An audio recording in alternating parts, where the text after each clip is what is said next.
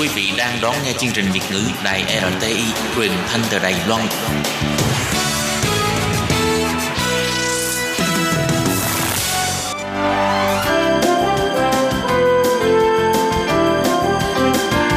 Xin mời quý vị và các bạn đến với chuyên mục Nhìn ra thế giới. Chuyên mục này gồm những nội dung liên quan đến quốc tế,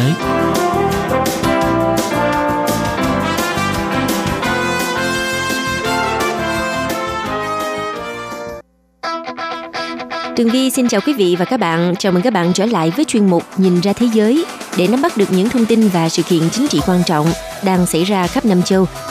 Các bạn thân mến, nội dung của chuyên mục ngày hôm nay bao gồm những thông tin như sau. Tổ chức Y tế Thế giới WHO cảnh báo dịch bệnh COVID-19 có khả năng sẽ bùng phát lần thứ hai.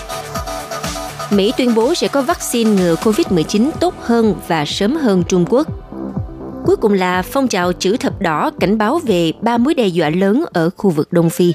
Sau đây xin mời quý vị cùng theo dõi nội dung chi tiết.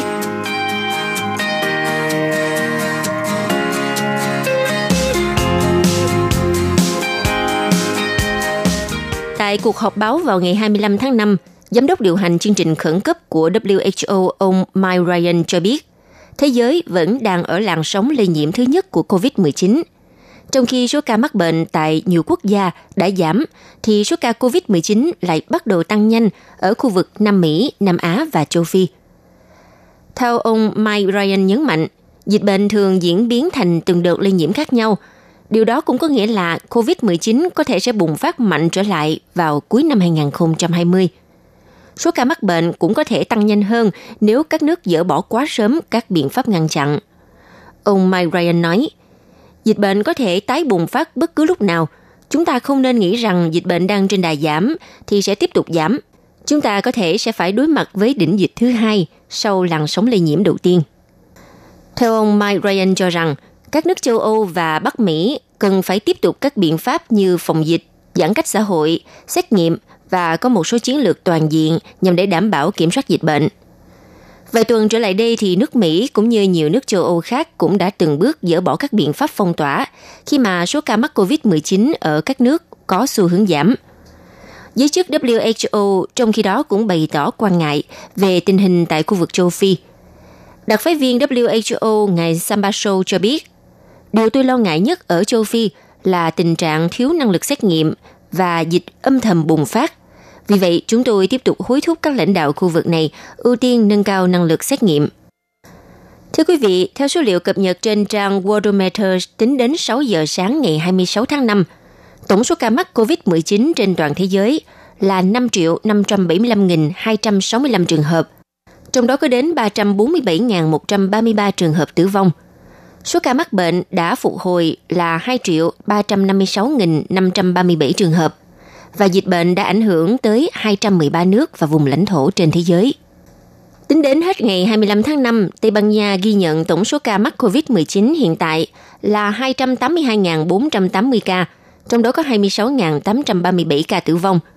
Số ca tử vong tại Tây Ban Nha đã giảm gần 2.000 ca so với số liệu trước đó, do chính phủ nước này phân tích lại số liệu do các vùng cung cấp theo đó đã loại bỏ các thống kê trùng hoặc các ca mới chỉ là ghi mắc mà chưa được xác định. Dù vậy, Tây Ban Nha vẫn là vùng dịch chết chóc thứ năm trên thế giới về tổn thất nhân mạng sau Mỹ, Anh, Ý và Pháp. Còn nước Anh ghi nhận thêm 1.625 ca mắc và 121 ca tử vong do COVID-19 chỉ trong ngày 25 tháng 5. Như vậy, tổng số ca mắc COVID-19 tại Anh Quốc hiện tại là 261.184 trường hợp – trong đó có hơn 36.000 ca tử vong, và Anh Quốc hiện là nước có số ca tử vong vì COVID-19 nhiều nhất khu vực châu Âu. Theo Thủ tướng Anh Quốc, ngài Boris Johnson cho biết, từ ngày 1 tháng 6 sắp tới, các khu chợ ngoài trời và các cửa hàng bán ô tô tại nước Anh sẽ được mở lại trước tiên.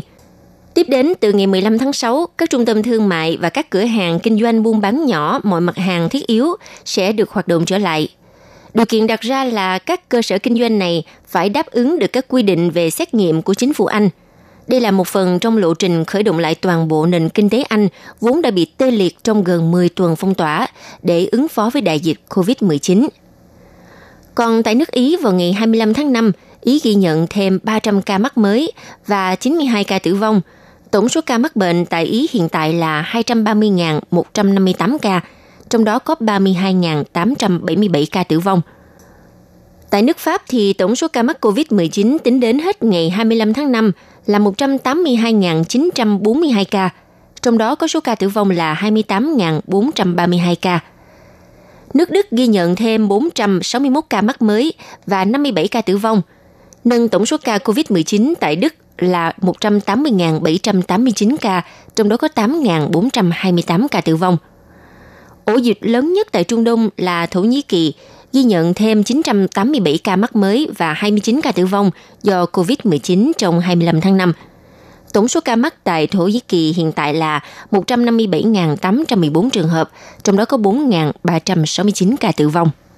Vâng thưa các bạn, còn ổ dịch lớn nhất trên thế giới là nước Mỹ, ghi nhận thêm 18.743 ca mắc và 471 ca tử vong trong ngày 25 tháng 5, nâng tổng số ca mắc COVID-19 tại Mỹ lên con số 1 triệu 705.179 trường hợp và tổng số ca tử vong vì dịch bệnh là 99.771 trường hợp.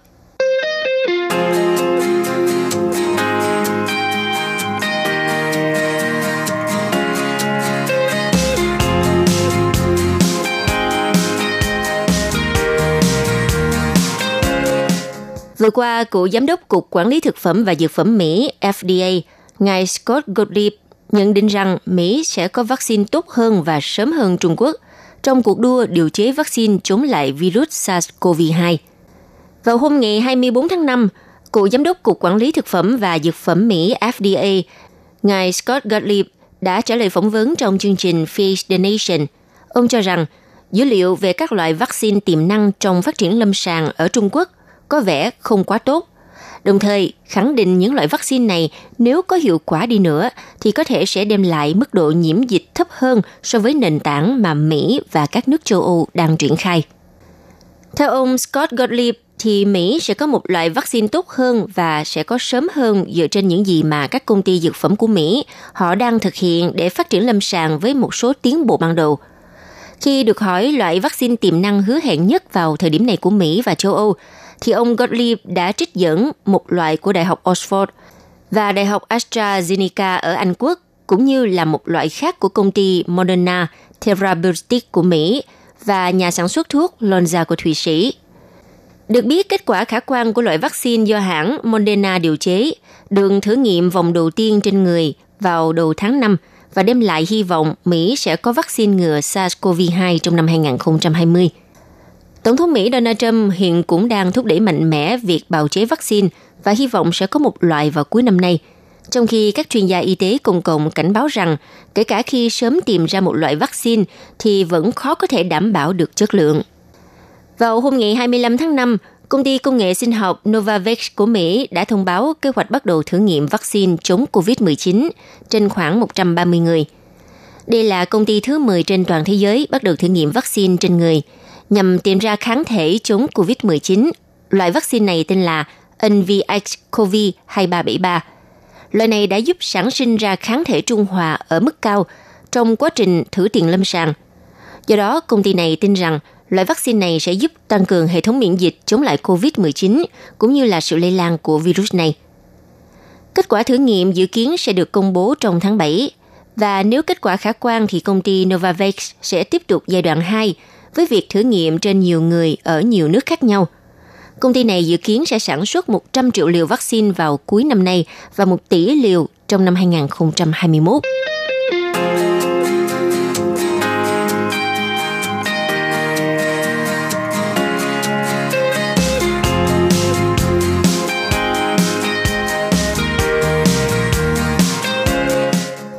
Các bạn, theo tờ báo Independent, thì người dân Đông Phi đang phải đối mặt với nạn đói cũng như là bệnh tật do hậu quả của ba cuộc khủng hoảng cùng một lúc là sự lây lan của COVID-19, lũ lụt cũng như sự xâm chiếm của châu chấu. Theo đó, mặc dù thực tế là phong trào chữ thập đỏ và trăng lưỡi liềm đỏ quốc tế đã phân bổ tới 5,9 triệu bản Anh cho khu vực này, nhưng dự kiến tình hình của người dân nơi đây vẫn có thể vẫn trở nên phức tạp trong thời gian tới. Theo tờ The Independent trích dẫn các báo cáo của phong trào chữ thập đỏ và trăng lưỡi liềm đỏ quốc tế cho biết, hàng trăm ngàn người dân Đông Phi sẽ có nguy cơ chết đói và bệnh tật do hậu quả của mối đe dọa Tây Ba đối với các khu vực. Theo công bố thì các nước Đông Phi đã buộc phải thực hiện các biện pháp phòng chống để hạn chế sự lây lan của dịch bệnh COVID-19. Tuy nhiên, dịch bệnh COVID-19 vẫn xâm nhập vào khu vực cùng với lũ lụt và sự xâm chiếm của châu chấu đã khiến cho các quốc gia đồng Phi vô cùng khó khăn. Ngoài ra, ở Kenya, Somalia và Uganda thì lũ lụt đã khiến khoảng nửa triệu người buộc phải rời bỏ nhà cửa và hàng trăm người thiệt mạng. Cùng đó thì đại dịch châu chấu được coi là lớn nhất trong những thập kỷ gần đây. Hàng trăm tỷ con châu chấu đã xâm chiếm và phá hủy mùa màng cũng như là đất đai nông nghiệp, đồng thời tước đoạt nguồn lương thực thu nhập của người dân trong vùng. Theo Tổ chức Lương thực và Nông nghiệp Liên Hợp Quốc, FAO chỉ ra rằng làn sóng châu chấu đầu tiên bắt nguồn từ bán đảo Ả Rập và lan sang Đông Phi đã phá hủy 30% đồng cỏ của nước Kenya. Và nếu như dịch châu chấu không thể kiểm soát một cách hiệu quả, đến tháng 6 sắp tới, có khả năng toàn bộ dân số Đông Phi phải đối mặt với các vấn đề an ninh lương thực. Để chung tay với các nước ngăn chặn nạn châu chấu, Tổ chức Lương thực và Nông nghiệp Liên Hợp Quốc đã gây quỹ kêu gọi được số tiền lên tới 153 triệu USD. Và cho tới hiện tại thì tổ chức này đã nhận được 111 triệu USD tiền mặt hoặc cam kết sẽ hỗ trợ. Theo Giám đốc Liên đoàn Chữ thập đỏ quốc tế và Hội trăng lưỡi liềm đỏ tại khu vực châu Phi, ông Simon Missouri nói, tình hình ngày càng trầm trọng thêm bởi các mối đe dọa từ lũ lụt, cộng thêm dịch COVID-19 và cuộc xâm chiếm của châu chấu. Theo ông Missouri thì các biện pháp hạn chế du lịch cũng như là hạn chế di chuyển nhằm làm chậm sự lây lan của dịch bệnh đang cản trở nỗ lực chống các đàn châu chấu tàn phá mùa màng. Ngoài ra, lũ lụt cũng làm gia tăng sự lây lan virus vì khó có thể thực hiện các biện pháp phòng ngừa trong tình hình như vậy.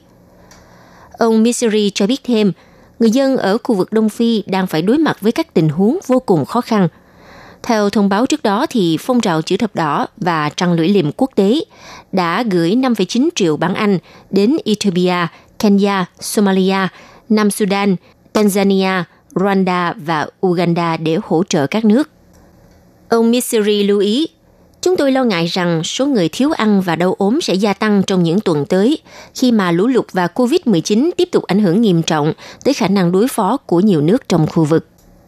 Ngoài ra, các nhà phân tích cũng lo ngại khi dịch bệnh lan tới khu vực châu Phi, thì châu lục này có khả năng sẽ lúng túng trong việc ngăn ngừa dịch bệnh do cơ sở hạ tầng y tế yếu kém. Cả châu lục chỉ có viện Pasteur và Genega của Trung tâm Nghiên cứu Bệnh truyền nhiễm quốc gia Nam Phi là có khả năng xét nghiệm SARS-CoV-2. Toàn châu lục 54 quốc gia chỉ có 1.400 chuyên gia dịch tễ học. Tỷ lệ hai bác sĩ phải phục vụ cho 10.000 công dân. Cộng hòa Nam Phi là nước phát triển nhất của khu vực châu Phi, cũng chỉ có 11.000 giường bệnh trong các phòng chăm sóc đặc biệt. Còn tại Kenya có 130 giường, Uganda 55 giường và Malawi 25 giường. Mặc dù rằng cơ sở hạ tầng yếu kém, nhưng đa số các quốc gia tại khu vực châu Phi dường như cũng đã hiểu rõ mối nguy hiểm của COVID-19, nên đã đưa ra các biện pháp mạnh mẽ để chống dịch. Các quốc gia trong khu vực thực hiện quyết liệt biện pháp giãn cách xã hội nhằm hạn chế lây lan của dịch bệnh. Nhưng một thực tế đang đặt ra cho khu vực này chính là nguy cơ bất ổn về an ninh, bởi tại một châu lục mà lịch sử hiện tại từng chứng kiến nhiều cuộc xung đột bạo lực, thì COVID-19, dịch châu chấu hay lũ lụt cũng chính là nguy cơ lớn cho an ninh. Các bạn thân mến, vừa rồi là chuyên mục Nhìn ra thế giới do tường phi biên tập và thực hiện. Xin cảm ơn sự chú ý theo dõi của các bạn. Quý vị và các bạn thân mến, sau đây là email của Ban Việt ngữ ctv a rti org tvk Hộp thư truyền thống của Ban Việt ngữ Việt Nam Miss PO Box 123 gạch ngang 199 Taipei 11199. Còn thính giả ở Việt Nam xin gửi đến hộp thư số 104 Hà Nội, Việt Nam